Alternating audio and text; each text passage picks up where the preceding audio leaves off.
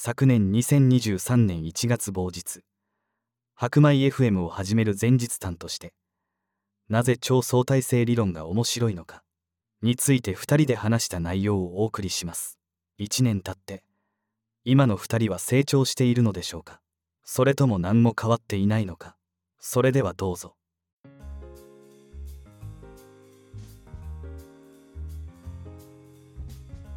はい。じゃあちょっとやってみましょうか。やりましょうか。はい。で、今日は何でしたっけ？今日のテーマは何でしたっけ？今日のテーマは3つほどあって、1つはあのメタ的に、まずそもそもこの超相対性理論って面白いけどなんでだっけっていうのが、ちょっと一回話してみたいなと思っていて、で、うん二つ、あとの2つは、まあ、この超相対性理論から、奴隷、数字の奴隷からの脱却と、うん。疑心暗鬼からの脱却と、あ、3つあったね、これも。あと、国語力ってなんだろうっていうのも、うん。選んでみて、あの、ここら辺を一つのこう、とっかかりになんか面白いこと話せないかなっていう感じで、はいはいはい了解です。その超相対性理論が面白いっていうのは、うんなんか我々はすごい面白がってるじゃないですか。うんうんうん。そこね、確かにね、俺もよく分かんなくて、何が面白いんだろうなっていうのを言語化してみると、うなんだろうね、その、2人の興味の共通項とか、あと世の中的にもなんかこういうのが最近面白がられてる、そういうのが受け入れられやすくなってるのではないかっていうのがちょっとあるので、なんかそこを言語化してみると、うん。なんか我々もどういう話をすると人がこう面白く聞いてもらえる興のか。うん、っていうのもちょっと見えてくるかなっていうのをちょっと期待してうん。おりますね。あの、自分もなんかうまく言語ができてないなと思ってて、うん。本当に身近なその妻とかに、いはい。や、今めっちゃ面白くてって言うんだけど、その後に出てくる言葉がさ、うん。なんか大したことない言葉。なんか、あの、なんていうの、本当に自分が面白いと思ってることがあまりなんか伝わらないような気がして。それ何？奥さんにも聞かせたの？いや、えっとね、結局、一回だけ車の中でたまたま、はい。あの、僕が最近面白いって言ってたやつ聞くって言ってくれたから、まあ、あの、ちょっと聞いたっていう会話あったけど、まあなんか、あの、まあそれ以外、その20分ぐらい以外は別に聞いてもらったって感じじゃないしあんまりこう、押し付けたくないというか、本人が興味持ってないのに、多分聞いてもどうせつまんないっていう思われるだけだから、うん。なんか本人があの気になるっていうまでは自分はあんまりお勧めしない派なんだけど、あのまあそういう意味では、ちゃんとは聞いてもらってないなっていう感じ。なんかその車の時も、あの、ちょっと疲れてる、ちょっと遠出した時の帰りの、あの、高速を走って、雨の中高速走ってるからちょっと音も聞き取りにくくて、ああの自分ですら、その、普段さ、イヤホンで聞いてるから、すごいこう、あの3人の声がさ、直に聞こえるんだけど、なんかちょっと聞き取りにくい感じがして、あーまあちょっとなんかその体験も違うなと思って、あの、はい環境によって。だから結構、あの、そう、環境とかも大事なのかなとは思った、聞いてる時に。ちょっと集中力がいるというか、普通のポッドキャスト、普通っていうのも変だけど、あの、僕の妻が聞いてるようなポッドキャストでもうちょっとこう、えっと、女の子二人がカフェで雑談してるものを盗盗み聞き？カフェで隣で聞いてるようなポッドキャストとかがあって、そういうのって本当にもう、何にもたわいもないこう話をしてるわけよ。うんそれとかと比べると、やっぱちょっと期待値が高いというかさ、リスナーも頭を使うっていうことを前提としてるなーっていうのは感じた。あーそうだよねだからこれ面白いと思う人と面白いと思わない人は結構はっきりうん。するような気がしていそうですてなんで我々はこれ面白いと思うんでしょうね。ね、これは自分なりになんかこう感じてるとかうん。なんかあったりするの？うん、今ね、その、まあ、メモにもちょっと書き出しているところがいくつかヒントになるかなと思って。て、まあでもここに書いてないことで、まず一番最初に思ったのは、まあなんかやっぱ頭を使って何かこう、自分の頭で考えるみたいなこと自体をなんか面白いと思えるみたいなのが一つあるのかなと思ってて、あありますね。それ。自体が負担だって思うかどうかっていうのがまずパッキリ分かれるような気がする。そうそうそうそう。それね俺も一応なんかメモったんだよね自分なりにこのテーマに関して、とね、書いたのがね、あ、そうそう、自分の頭で考えたい人には受ける。他人のこ答えをうん。集めたい人には受けないって書いてあるね。うん。うん。まさに。なんか筋トレと似てて、なんか筋トレ自体さ、まあただ辛い区域だとか、何のためにこうわざわざね、辛い重りを上げるのみたいなのがあるけど、なんかこう自分がこう、例えば筋肉つけたり、他のなんかスポーツやってたらそれに上手くなってること自体が、まあ楽しいと思える人とか、はっていうのにちょっとなんか似たようなものがあるのかなと思ってて、頭もさ、なんか筋肉みたいなとこがあって、使えばそれがうまくできるようになってきたりとか、次はちょっと楽に、あの、できるようになるみたいな側面ってあると思うんだよね。あの、勉強でもそうだし。だからそれを、あの、まあ、で、これもあの遊びのリテラシーじゃないけど、ある一定やったことがあって、なんかこう、ちょっとは楽にできるけど、まだちょっと難しいって思ってる、いい具合の難しさうん、だと感じれる人は、これ面白いと思えるのかなっていう。あーそうだね。うんうんそこにあまりこう差がありすぎると、ちょっと手が届かないというか。そう、なんか無理ゲーに感じるか、まあ簡単すぎるかっていうどっちかの人は、まあ面白くないと思うかもしれない。そうですね。そうその筋トレのね、なんていうの、アナロジーっていうのかな。うんうん。いうのはよくわかるな。僕は筋トレ、その自分の体を動かすこと自体はうん。そんなに得意じゃないから、うん。なんか筋トレをこうなんかね楽しくやってる人の気持ちは理解できないからうん。うん。逆にこれを楽しく聞いてる人の気持ちが理解できない人の気持ちもなんとなくわかるんだよね。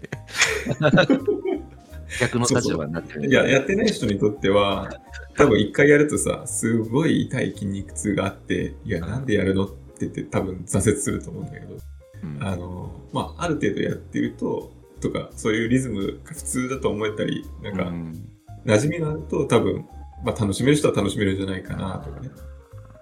そうなんだよね。そうだね。自分にとってやっぱ頭を動かすのが楽しいんだろうね。うん、うん、うん。やっぱなんだろう。頭を動かした結果何かしらの答えっていうかを導き出すのがまあ割と多くの人だから、うん頭を使うのはあくまで手段であってその先になんかこう目的があってうんその目的のためにまあ頭を動かすみたいのがうん、一般的なのかもしれないけど自分はどっちかというとその頭を動かすこと自体が目的というかうん、うん。そっちに楽しみを感じてるような。ところがあるからだから筋に筋トレも多分そういうところがあるんだろうなっていう気がした。そうだね。面白いね。あの、まさにその筋トレって本来、ある種スポーツ、バスケ、サッカーとか上手くなるための手段で筋トレ、筋肉を鍛えるんだけど、まあ中には筋肉をこう、めでるみたいな。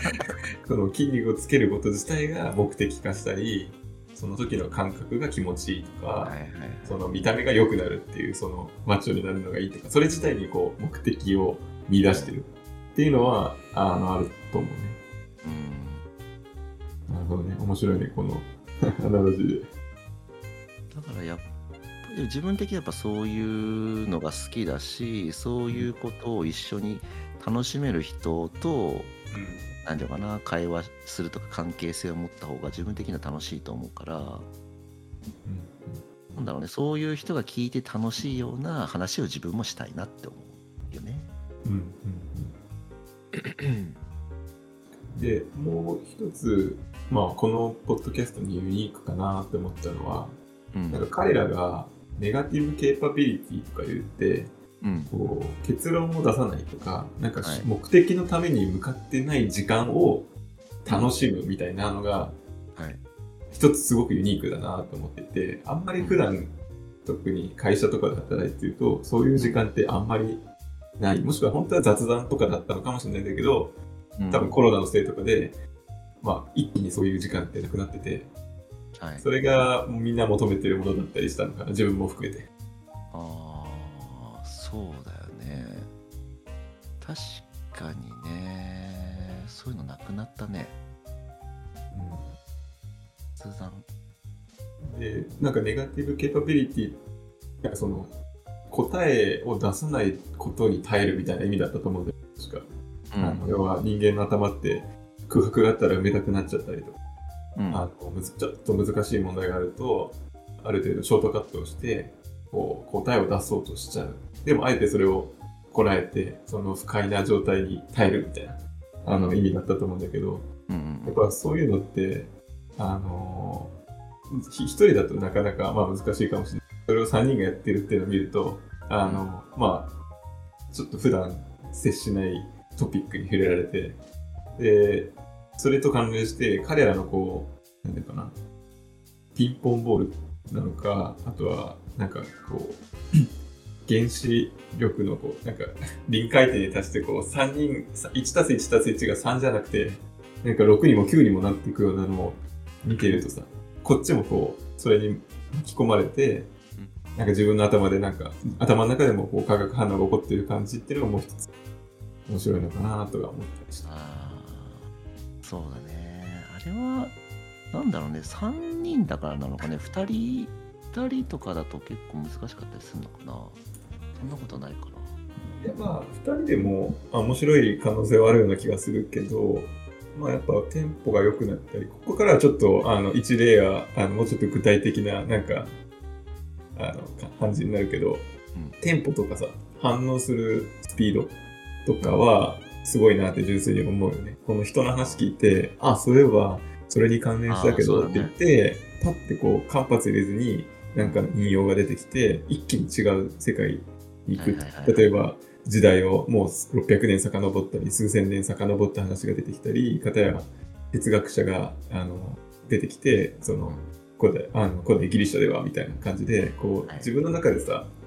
なんか視点がどっかにあるとその地球儀 上ぐるぐるぐるぐるいろんなとこをせわしなく旅してる感じ。時代時間軸と地あのジオグラフィーを行ったり来たりしてて、そのなんかダイナミックさって、まあ2人でもできるけど、3人だからこそある、こう、濃い30分だったりするのかなとは思って。ああそうだね。確かにあの能力っていうのかな。なんであんなにポンポンポンポンなんか出てくるのかはやっぱ不思議いや、すごいよね。だよなうんうんこれはやっぱそういうラジオとかを日常的にやってるからなんかストックがうんうんあるのかなっていう気はするそれは思うね。あの、最近、その荒木さんと渡辺さん、うんあの、まあ、深井さんは古典やってるっていうのは知ってたから、他の2人についてもちょっと調べたり、荒木さんの本、自分の頭で考える読書っていうのを読んだんだけど、はいはいはいやっぱ3人ともアウトプットをしていて、それぞれポッドキャストを持ってるし、うん。まあそれを、なんか読み方、その自分の頭で考える読書の座談会みたいな回があったと思うんだけど、ああはい聞いた聞いた。ちょっと前にまた聞き直したよそれ。うん、それで3人とも本をどう読んでるっていうかトピックトピックがあったと思っていて、うん。その時にそれぞれよちょっと簡単に読んで、なんとなくこう本の中身把握して、で、読んでる時は付箋を貼るとか、なんかしらメモを取る、で、最後にまとめの、まあ、振り返りみたいなのがあって、それをしかもアウトプットしてると、ポッドキャストなり、うん。えーまあ人に話すとか。で、しかも多分荒木さんは、ポッドキャストをいくつか持って似たような話を外でしたり、講義したり、うん。えーそれを本に出してるからもうなんかいろんなこうレイヤーから違う角度から自分のこうインプットした歌をあ本を整理してるっていう意味ではまあやっぱり彼らにとっては自然なことを続けてるだけなんだけどやっぱりなんか結構桁違いなあのアウトプット力みたいなのができてる感じする。そうなんですよね。やっぱねアウトプット大事だよな、うん。なんか作る作るを考えるだったかな。でもなんかエグジットがあるかどうかって結うんうん構重要だみたいな話があって、あったね。やっぱりアウトプットを確保しているっていうのは非常に重要で自分にやっぱそこが足りないしやっぱどんどんアウトプットしていきたいなっていう今気持ちにはなってるかな、うんうん何かインプットするっていうよりはうん、そうだよね。なんか最初、やっぱみんなアウトプット自体さ、躊躇しちゃうと思うんだよね。評価されるとか、うん彼らと比べて自分はまあ大したことない。でもなんか逆で、アウトプットしてるから、まあ彼らに近づくとか、自分が彼らにはレベルに達さなくても、今の自分と、あ、違うな、えっと、やら、それをアウトプットしない自分と、えーアウトプットしてる自分を比べたらアウトプットしてる時間の方が多分はるかに、うん。まあ、自分のなりたい像に近づいてるっていう意味ではアウトプットはもう絶対的にした方がいいんじゃないかなと思うんだよね。そうね他にはなんか、あの、なんで面白いかって感じたことある？彼の。えーっとね僕が一応メモにまとめているのはねうん。あのーやっぱりなんかいろんな観測点みたいのが、うんうんその冒頭もなんか説明で言ってるけどうん。なんか増えてく感じがするんだよね自分の中で、うん。あそういうものの見方あるんだとかうん。そういうふうに考えるんだみたいのが今までその同じものを見ていても全然自分が気づかない視点みたいのがうん。うん。に気づくとそこに単純な喜びというか、ああ、なるほどね。なんかアハ体験みたいな。うん、今まで丸だと思っていった見ていたものがなんか横から見るとうん実は丸じゃなくてなんかちょっと違う形だったみたいなのとか、四角だった。円柱だった。うん、立体視できるってことかな。そうそうそうそうそううんあとねやっぱその知識とか答えを伝えるのが目的じゃなくてそのさっき言った観点うん。こういう観点とかこういう問いうん。っていうのをもらってるうん感じがやっぱそこが個人的にはいいかなっていう。いいね。あの、今思ったのはさ、その読書、自分の頭で考える読書でもさ、本を3つにカテゴライズするっていう、うんまあ多分ちょうど相対性理論でも荒木さん言ってた気がするんだけど、はいあの、た本が、を3つに分けて、3つのタイプに分けて、新しい問いが見つかるっていう本と、問いは知ってるけど新しい答えが見つかるっていう本と、あとはもうどっちも知ってる問いも答えも基地なんだけど、リマインド。で、なんか、新しい問いを見つけるっていう回はヘビーで結構頭もあの使わないといけないけど、みたいなこと言ったんだけど、その新しい問いをこのポッドキャストは常に提供してくれてるっていうことだ。そうだね。なんか、うん、なんか自分の中で気になってはいたけど、それをちゃんと言語化して問いという形で、なんていうかな、表出させたことがなかったから、うん。ああ、なんか、そこを言語化してもらえると、確かにそこ自分も気になってたなとか、うん。うん。うん。気になってることに対していろんな見方みたいのを提供してもらえるので、やっぱり、なんだろうね、自分の世界に対する見方が豊かになってる感じがするんだよね。うん。うん。うん。いや、それは本当に思うよね。うん。あと今ちょうど言語化してくれてるってあったけど、これ自体も、なんか人間結構気持ちいいと思うんじゃないかなと思ってて、うん。なんかモヤモヤしてて、言葉にできないっていうことを、をバシッと、あ、それって、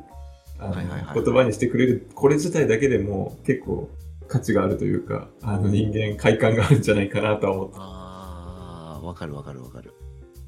そうだね。自分にはそのボボキャブラリーが足りないからなのか、うん。視点、観点が足りないからなのかわかんないけども、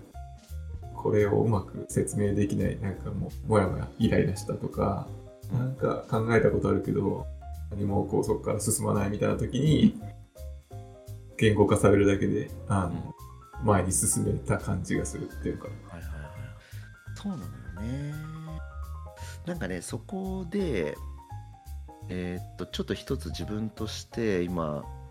うん、動いてるプロジェクトというか、やってることがあってうん、あのー今会社の中でさ、あのーなんていうのかな、会社の組織の風土みたいのを変革していこうみたいな取り組みがあるのね、全社的に。で、そこで、社長室の方で予算を確保して、うん。なんかいろんな、なんだろうな、この会社のいろんなことを変えていくために活動したい人は、そこになんか手を挙げて、うん。で OK もらえればそこからお金をあのもらって活動していいよみたいうん。なのがあってそこであのコミュニティをね作って、えー運営しようと思って今動いててでこれもかなり超相対性理論に影響を受けてるんだけどその問いっていうものをうん大切にしてそれをみんなが表明できる場所みたいのが必要だなって思ったんだよね。会社の中で。会社の中で結構その疑問を差し挟むとかってあんまりこう歓迎されない感じがするんだよね、うん。なんかその上司のなんていうかな上司のやり方に疑問を持つとかさ、うん会社の方針に疑問を持つとかなんかいろいろ歓迎されないじゃないですか、うんうんうん。それでもこれからの時代そういうのって結構なんていうのかな、うんそれぞれ個人が疑問問いを持ってうん。いろいろこう考えるっていうのが大事だなと思ってうんだからそういうのをこうなんだか心理的にハードルを感じずにみんなが喋れる場を作りたいなと思ってそれを会社にこういうのやりたいんですけどっていうのを言ってうん。一応あのいいよっていう話は。おおすごい。えじゃあ自分でそのイニシアチブを立ち上げたって感じ？そうそうそうそう。えすごいなでコミュニティのページみたいのを先週作ってうんうん。でそれを来週ぐらいにちょっと公開というかそのこういうのを作ったんでうんうん。興味ある人うん。集まってくださいみたいのをやろうとしてる、素晴らしい。めちゃめちゃいいじゃん。そう。これもねやっぱりアウトプットの一つだと思っていて自分の中ではね、こういう活動まあインプットするだけなんでこういう活動をすることによってなんか新しい世界みたいのが見えてくるのではないかっていうのでちょっとやってみようと、ああ。いやアウトプットって単純にこの自分から出る言葉とかだけじゃないと思ってて、行動、うん人と会うとかもアウトプットだと思うし、うん。そうやって組織を作るとか活動を作るっていうのもアウトプットだと思うからうんやっぱそしかもそれってかなり頭に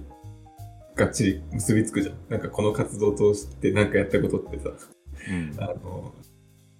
なんか喋るよりもはるかに次元の高いアウトプットだと思うからなんかすごいいいと思う。はいはい。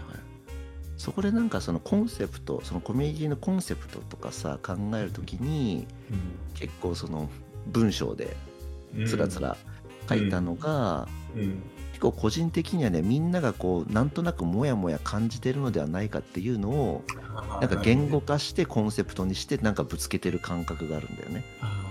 いいね。そうするとやっぱ共感あそれそれっていう、ねそう思う人は集まるんじゃないかってことそれをちょっと今期待している感じかな。だからちょっとそれリリースしてみて、うん、どういう反応になるかはちょっとまた共有しますね。いいねいいねあの、まあ、アメリカのっていうか、まあ、こっちのテック企業とかはさ、あの割とそういうとこは日本の伝統的な企業に比べたらうん。割と敏感に気にしてるかなと思うんだよね。あの、うん。社長とかが例えば全体集会でやるときもその匿名だろうがあの自分の名前ありだろうがなんか質問をね投げかけてそれに対して投票してどんどん厳しい質問を投げつけろと。っていうことを言うわけあそうなんだ。うんうん。で、まさに、で、それ自体はいいと思ってるわけよ。だから、その心理的安全性を確保して、誰もが、まあ、自分の思ったことをちゃんと疑問を投げかけるのが、あの、健全な場所だと。言っててそうやっていろんな目で、あの、要は会社がさ、優秀な人を雇ってるっていう自負があるから、その人たちの目で経営とかをちゃんと一緒にあのレビューというか、あのオーディットする。そういう、その総合さ、綱引きのあの引き合いでよりいいとこに行けるはずだって思ってるから、いやそうでしょそうでしょ？うん 僕もそう思ってるんだけどさ。そうじゃないとさ、あのトップの人の頭でキャップがかかるよね。その会社の実力が。そうなんだよ。そう。だからそれを集まってる意味を、え、集まってるさ、その意味を最大、最大化っていうのかな、するためには、やっぱ相互に、えーと言いたいことを言ったり、あのそこから、えーまあ、喧嘩みたいになっても、そうさらにそれを超えて、あの、消消化させる、あの、するっていうのを、なんもう日々通すと。それは一番あの下のレイヤーの僕と僕の上司でも起こるし、その上の一個上でも起こるし、それがトップの、えー CEO まで対して起こると。すごいな。あいやそうあるべきだと思ってるんだけどやっぱ日本の会社はやっぱそうなってないんだよね。やっぱその上の人とかにすごいなんていうのうん。気気を使うというか忖度するというか、うんうんなんていうんだろうね。疑問なんか差し挟んではいけないみたいなやっぱそういう空気感がうん。あってやっぱそれがやっぱ日本の教育だよねうん。教教師に対して疑問を投げかけちゃいけないみたいなのはあったと思うし。あるあるあるそこをねやっぱね変えていきたいなっていうふうにいや、でも、すごく確信がついてていいと思う。あの、それが正しいことだと思うけど、あの、実際にそうできるかどうかは、ちょっとまた現実の壁みたいなのがあるかもしれないけど、間違いなく方向性としてはいい方向だと思うけどね。ああよかったですうん。そうなんだよねでも、もう一個、この人たちが素晴らしいなと思うのは、うんまあ、楽しんでる感じ。あの、会話自体がさ、楽しいっていうのもあって、あ、そうそうそうそうとかさ、なんていうのかな、か会話が、うんライトすぎない。ライトなんだけど、内容はしっかりしてるっていう感じ。なんか、それぞれ誰が何言っても、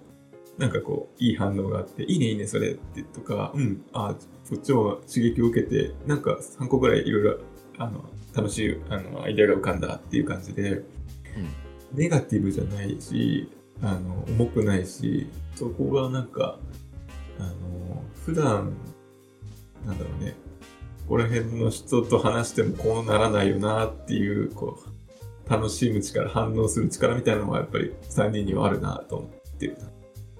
あ3人ってあ誰のあ話えっと、その調査、相対性理論。あそっちかうんあやめその会社の中の話かと思ったあ、違う違う違う。えっと、なんでも面白いかってところに戻ってて、あそっかそっか。そうそうそうそう。あの、で、その楽しむ力がいいなと。あまあ、もしくは別の言い方すれば、お互いリスペクトをすごいしてるから、うん。なんかこう、お互い言ったことに対して、なんかこう、いい返しできないかなって思っている、この姿勢が、こう、にじみ出てる。まあ、3人について結構みんなその、まあ、ロジカルにものを考えるっていうのは共通なんだけど、結構みんなその個性がうん、際立っていてそれも良さに磨きをかけてるなっていう感じがしていて確かに。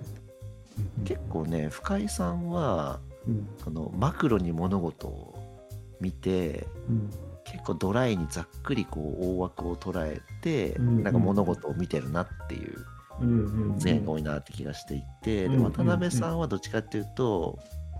まあミミクロなのかな？結構細かいうん。すごいウェットな感じですごい繊細な感性みたいのを大事にしてるような感じがして結構なんか固有名詞とかさうん。人の名前とかさすごいなんか細かく出してくる確かに。そうだね。深井さん逆にそういうの全然その気にしないんだよね。誰が言ったかとか。あの細かい話ソースは知らんけどっていう。そうそうそう。そこの対比がまず面白いのと荒木さんはどっちかっていうとそのバランス？その2人のなんか特徴をうまくこう捉えてそこでなんかうまくバランスをとって全体をこうなんか整えていこうとしてるようなお兄さん的な立場、うんうんうんそこがなんかすごいなんかねいい感じに混じり合ってそうだね。バランスとか、それぞれ違うものを持ってる。その、化学反応より面白くする一つのなんか要因かなっていう感じです。深井さんのその、ね、たまにこう言葉遣いが結構荒くなったりというか、ざざっくり、うんドライな感じっていうのはさ、確かによく感じるんだけど、他の二人はそれに比べると言葉遣いもすごい丁寧な感じはする。気をつけて発言してる感じが。もしくは普段からしてるから勝手にそうなっちゃってるだけなのかなと。なんか自分を見てて自分が深井さんにすげえ似てるなっていうふうにあ、そうなんだ。思うんだよね、考え方とかあ、そうなんだ。結構細かいことを切り捨てるところとかああ、なるほどね。似てるなって思うんだよねあ、そうなんだ。うんだから気をつけなきゃなっていうのを思うんだけどなんか昔さうん。なんだっけな Facebook かなんかで俺が何だったかなあのなんか日常的なのをうん日常的ななんか何気ないのをうん。投稿しししてもうん。そんなの意味ないじゃんみたいな発言をしたんだよね。ほうほうほそこに何のその学びもないじゃんみたいな多分意味合いで俺は言ったんだけど、うん。それに対してね諸君がねうん。そ疑義を唱えてきたんだよねその時ね。あ、そうなの？全然覚えてない。いやそんなことないだろうみたいな。えー。俺すごいそれ覚えてんだよね、何？中学、高校生、ん？大学生？ま、大学いや社会えフェイスブックっていつからあったでも、大学の後半だね。なんか大学1、2、3は多分ミクシーとかがあったから、その大学卒業とかじゃないかな。ちょうど。うん社会人になったぐらいか。そうそうその時やっぱ多分なんかこじらせてたんだと思うんだけどね俺も なんかそのみんな結構その何気ないこうねこう日常みたいなの普通うんうんうん。流すわけじゃないですか。そうだね。うんうん。でそんなの何の意味もないじゃんみたいなことをなんか言ったんだよね俺が。それに対していやそんなことないと思うよみたいなのを言っうんうんてきたんだよね。え すごいね。覚えてる？よ全然覚えてないわ。自分のそのなんていうのかな。うんうん。ドライな部分がねあらわにされたあ、そうなんだエ。ピソードとして覚えてます。なる諸君どっちかっていうとねバランス型な気がするね。うん。こ見ると。うんなんかどっかい一つだけこう突き抜けるみたいのはあんまり好きじゃなさそうな 感じがする。なんか全体を見てちゃんとこう調和を整えていくのが好きなタイプな気がする。いや、まさに自分も今ね、考えててどのタイプなのかなとか思ったけど、そうだろうなと思って、いや、自分は別に渡辺さんみたいに細かいとこまでをこう追い求めてたり、なんか覚えてたりとかあんましないし、かといって、深井さんのような、あの、なんだろ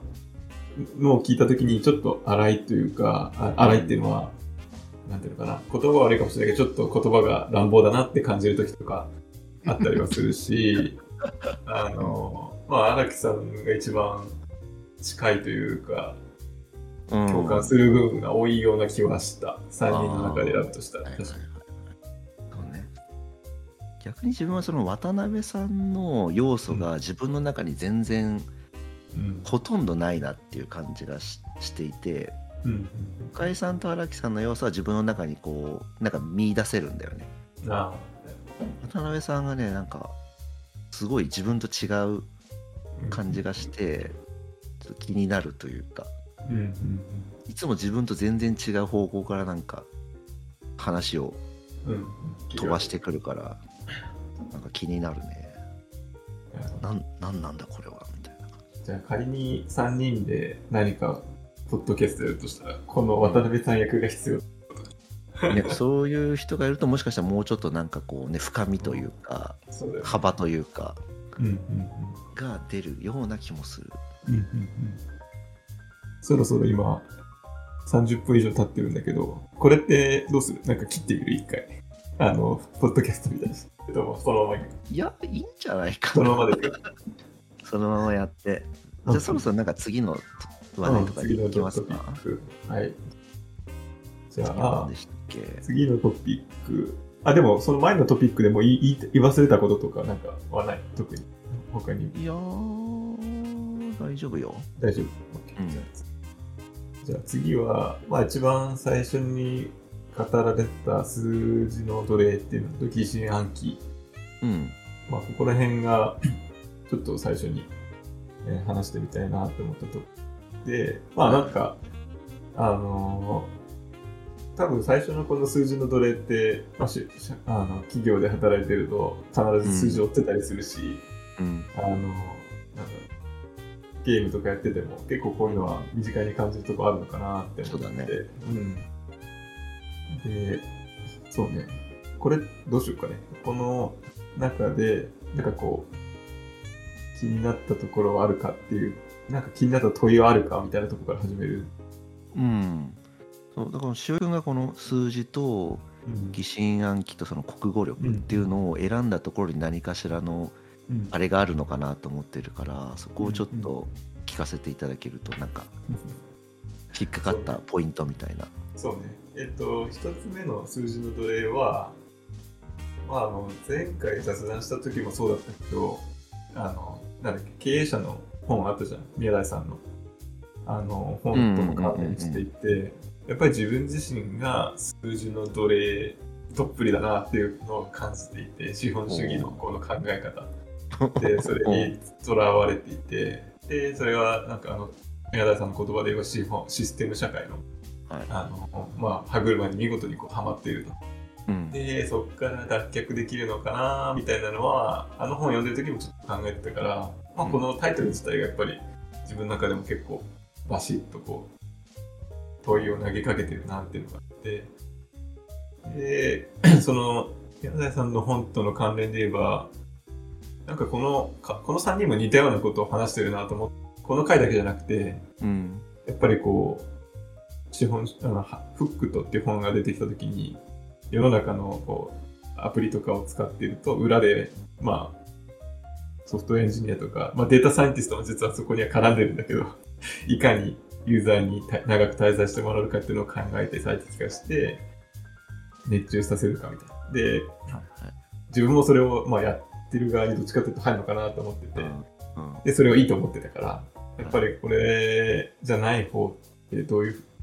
ことができるんだろうなっていうのがちょっと自分の中でやっぱり常に考えてることあだし、あとはそのか仮に自分が起業するとしたら、うん。あの、こういうデータ分析とか最適化みたいなのを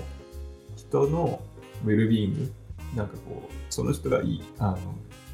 なんか得られ得られてるものがあって、それを助ける、なんかこう、ソフトウェアなり、まあう、ん。サービスなりっていうのが作れたらいいなっていうのは思ってて、うん。それってどうやるんだろうなっていうのがかなり大きな疑問なんか自分に常にあるから、ちょっとこれを選んだ感じです。なんだろうそれ最初結構その数字の奴隷にどっぷりだっていう風に言ってたじゃないですか、うんうんそれをなんだろうアメリカにいるっていうのが結構大きい影響を与えてたりするのかな。それともアメリカとか日本とかあんま関係なくどっぷりになってそうな感じなのかまあ、もちろん複数のなんか要因があるような気がするんだけど、まあ、自分の中でやっぱ効率がいいとか時間は限られてるから早く何かをこなしてとかより効率よく短い時間で何か上手くなって次に行こうとかなというよりよりよくよより早くとかをこうなんだろうな自分の思考の癖じゃないけど常にこうやってきちゃっててさらにそれがアメリカ来て周りもそのそういう人が集まってきてるところだからより強化されてた。とかそれに何も疑問を持たない自分がいたことに気づいたみたいな。感じ。ああそっかそっかそっか。個人的には自分自身僕ね。僕自身はあんまりその数字の奴隷になってる感はあんま感じてなくて、うん。そこの際が何なんだろうなっていうのがちょっと疑問だったんだよね、だからなんかそのアメリカのそういう環境にいるからそう感じてるのかうんなのかなと思ったんだけどもともとそういうタイプってことよね。あの効率というか。うん、そうね。そういうところが多分あったんだろうなっていう気がする。ああだからなんかあのなんだっけな。その有事と平時みたいな話があったじゃないですか、あのーなんか単一の尺度でその勝ち負けとかさうん。強い弱いとかを測る世界ではやっぱその効率とかさそういうのをやっぱ重視した方が強いんだろううん。ね、うん。うん。でもやっぱそれだけだとちょっとなんか見落としてしまうものがあるというか。だから平時の時はちょっと一旦そのモードを切り替えてなんていうのかな強強さじゃないっていうのかな。あのうん。効率とかそういうとこじゃないとこに目を向けるっていうのがうん。あの大事なんだろうなと思ってて。なんだろうな。逆に俺からするとそういう効率とかを突き詰められるのがすごいと思うわけよね。なんて言うんだろうな。例えばさ受験勉強とかっていうと諸君はもうかなりなんて言うんだろうもう王道を通ってきたみたいなところがあるじゃないですか。もう受験勉強っていうかそのね小さい頃から勉強してまあいい学校に入ってとかさ。うんそういうのね俺できないんだよね。できなかったのよ。うんうんだからなんかそういうのもできるっていうかそういうのがむしろできたらいいと思うんだけどうそれはできた方がいいんだけどそれだけだとちょっと寂しいよねっていう感じだよね。あとはそのさ数字の奴隷になってると絶対上っていて結構ねその奴隷になってる限りどこに行っても多分絶望感があるんだよね。あー。はいあのつまり今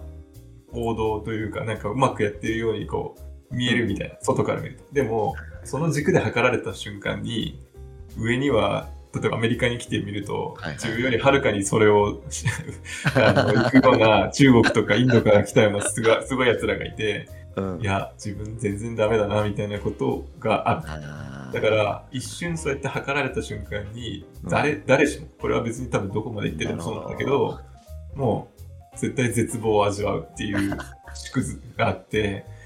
これは結構辛いものがある。あー辛いねそれは 逆に俺はねそそういうのをなんとなく多分ね感じ取ってその、一つのその勝ち尺度でうん。戦ったら勝てないっていうのをなんかうんうん察知してうん。別の軸で勝負しようっていう風うん。になんか無意識にやってる感じがするんだよね。いやでもそれは俺ももうあのそそうなんじゃないかなと。なんかそういう感性がやっぱりある程度敏感というか自分のこう心のざわつき？みたいなのをうまくキャッチしてるんじゃないかなと思う。あー。なん僕はうん、そういうのをなんか無視しちゃう。あのいや、それは気のせいだって言って、臭いものに蓋じゃないけど、一瞬する自分がいるのを、今振り返ってみれば、してるんじゃないかなって思う。なるほどね。そっか。いや、だからない、ないものねだりっていうかさ、うん。俺からするとなんかそういう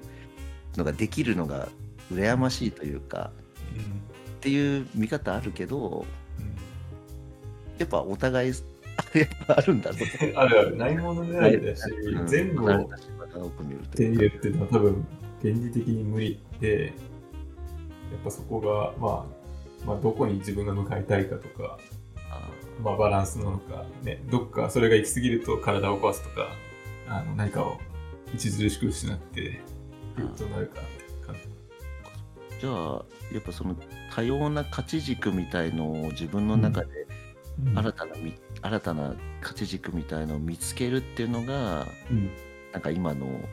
自分の、うんなんだろう、やり、やることなのかね、主婦にとって。そのあ、そうだね。それはまず一つ。だから結構この超と相対性理論だったり、はいはいはい。えーその経営の本とかも自分にとってはハッとさせられるというか、他の軸を持つべきだっていう強烈なメッセージを受けて、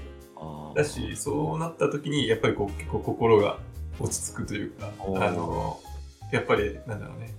その一つの軸だけで測られてると、こう、その競争に置いてかれちゃいけないっていう、こう、うん。恐怖心っていうのが常にあるから、まあそうじゃなくていいっていうことに、まあ自信を持って、なんか根拠を持って、うん。えーいられるっていうのかな。単純に競争についていけないから止まってるというよりは、うんあの他の軸から見ると、まあそれだけじゃないよねって言えるっていうか。あーなるほどね。そっかそっか。いやでもそこはね、深いというか、そういう世界で戦ってるからこそ、なんか説得力のある 発言ですね。そうかな。うん、気がするな。なんか俺俺はそういうのからなんか逃げ続けてきたような気がするんだよね、自分の中でね。だからあんなんかそういうふうには思ってはいるんだけど、そう言ってもなんかあんま説得力がないというか、結局なんか逃げてただけじゃんみたいいやなんかそこもさ解釈っていくらでもつけようがあるっていうか同じ事象をあの幾通りにもこう解釈できるじゃん。で自分のやってきたこともさどう意味付けするかみたいななんかそれを逃げたって捉えるのかな。はいはいはいはい。あ自分はそうやって他のものを感じてたからそこはそこで戦わなかったんだっていうのもあってでそれってどの解釈を選ぶかとかどの解釈を思いつくかって自分の自己肯定感っていうのかななんかうん自分に対して自信があるというか、はいはいはい。自分が信頼できるかどうかによってもどっちを選ぶかが変わってくるねってああ、そうだね。まあ自己肯定感がある程度高いからそっちをあのなんだろう要は自分はそこでは戦っていけないと思ったからって選べたんじゃないかなと思ってそれすごく僕はいいなと思ってるんだね自己肯定感が高い状態そうだね。自己肯定感は割と高い方かもしれないうんうんね。なぜか知らないけど。うんだからやっぱ勝負してないから、自分が勝て勝てそうなところでしかあの 勝負しないからじゃないかな。自分がでもね、それ大事だよ。やっぱり勝てるゲームを選ぶって世の中、あそれがやっぱり、ぎなんかな、なんだろう。まあ分かりやすいとこ、誰もが勝負してるところで勝負するのももちろんいいけど、やっぱ自分しか勝てないゲームとか、自分が勝てるようなルールを作るっていうのが、ー勝てるための一つのあの王道なんじゃないかなとはい思ったら。うん。なんかこれなんか弱さを探索するって話でうん。弱いからこそなんかそういうなんていうのかな別替みたいのがうん。うん。見えるみたいなのもなんかそんな話してしてたかななんかそういうのをこう超相対性理論じゃないかもしれないけどなんかどっかで聞いた気がしていてうんあそう哺乳類とかもそうだよねだからああ、人間が生まれて弱いまま生まれてくるけど、恐竜適応できるみたいな。ああ、確かに。強いのじゃなくて弱いからこそ生き残るみたいな、確かにね。うんうんうん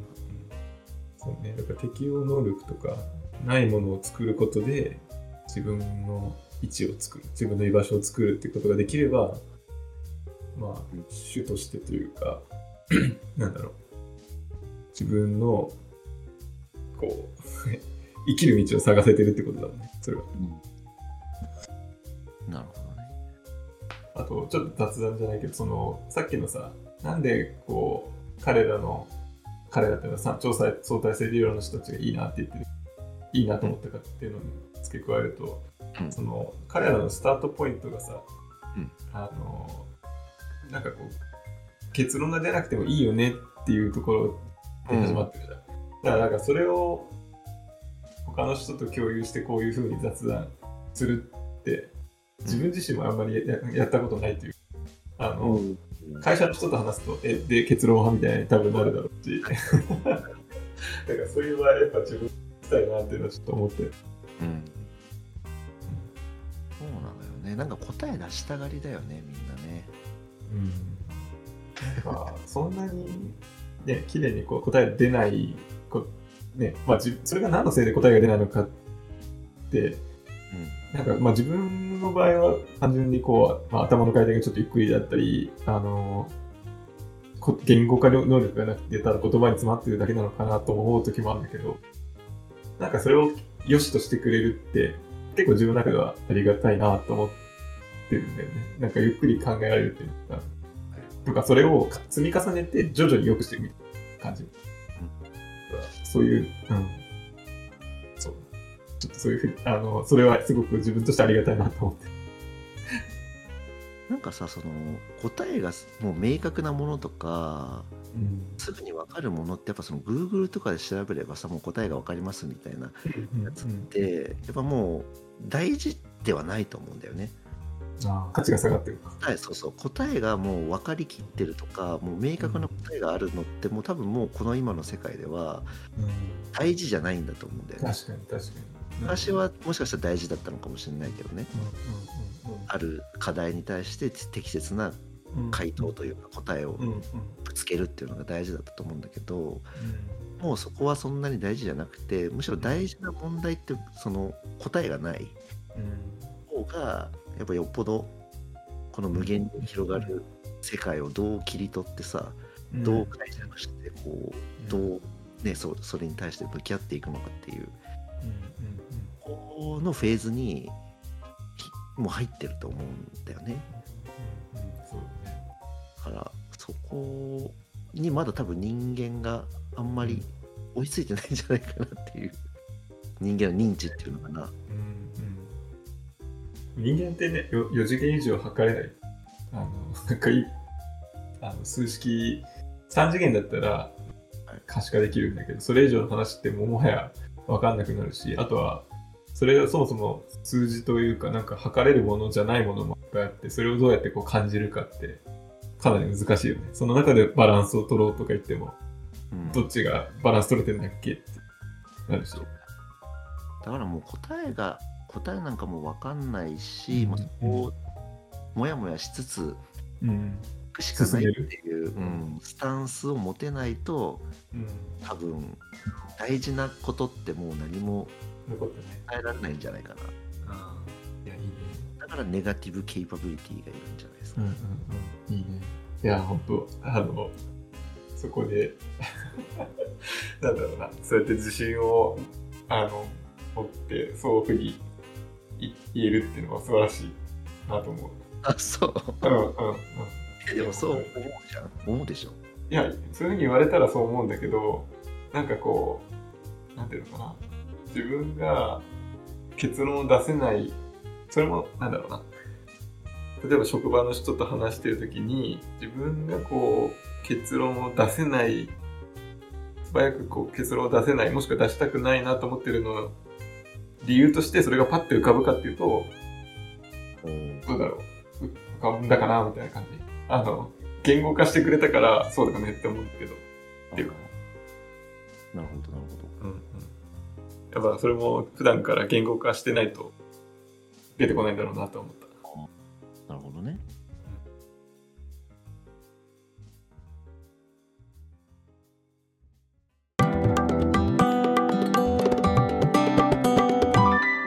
次回へ。続きません。